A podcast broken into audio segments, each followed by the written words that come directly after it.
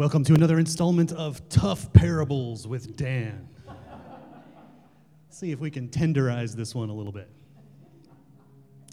So, here we have a story of a king who was throwing a wedding for his son. This is a very important person throwing a very important event. And initially, the king invites a group of people who do not come. And I think that is a fascinating first point is that the people who were initially invited did not come.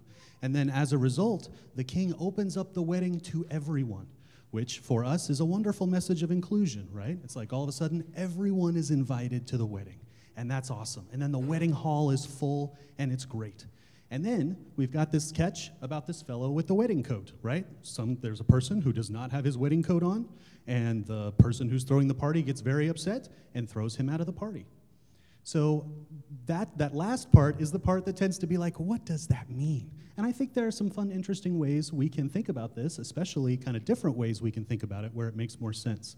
But a good way to try to understand is, for instance, if I decided that right now is my birthday party. Were you guys planning on coming to a birthday party? No? Okay, great. Well, here. I've got hats for everyone. you just put on the hat, that'd be great, please. Just hats. Yep. No, no, not, no, not here. Here you go. Hats. Would you like a hat?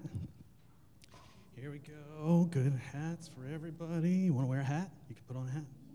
No, I don't either. It's scary. Birthday hats. All right, great. Now, do we know who's at the birthday party? We do, right? Because there are people who are clearly at the birthday party. David, I, I, can't really tell if you're at the party or not. I'm really sorry. I just love you know. You're not wearing a hat. I'm not saying you're not at the party, but you're not wearing a hat. So, I mean, uh. Thank you all so much for having a birthday party for me. That was wonderful. So, much in a, a, similar fashion, the wedding coat lets you know that you're at the wedding. It's a symbol of being part of the gathering. And here's the interesting perspective sometimes God calls us to weddings, calls us to very important things that we were not expecting. Sometimes we're called to something that is a social justice action. Sometimes we are called to the wedding of supporting those who cannot support themselves. We are called to the wedding of helping those who cannot help themselves. And we were not expecting that call. But then when God calls us for that purpose, God wants us to be all in. He wants us to wear the hat, He wants us to wear the wedding garment and be all into the mission. So it's important for us to be aware of when God is calling us to a wedding that we were not expecting.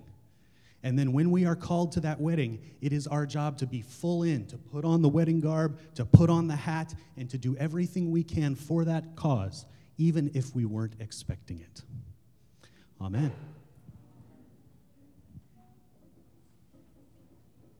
Do we have helpers for the prayers of the people?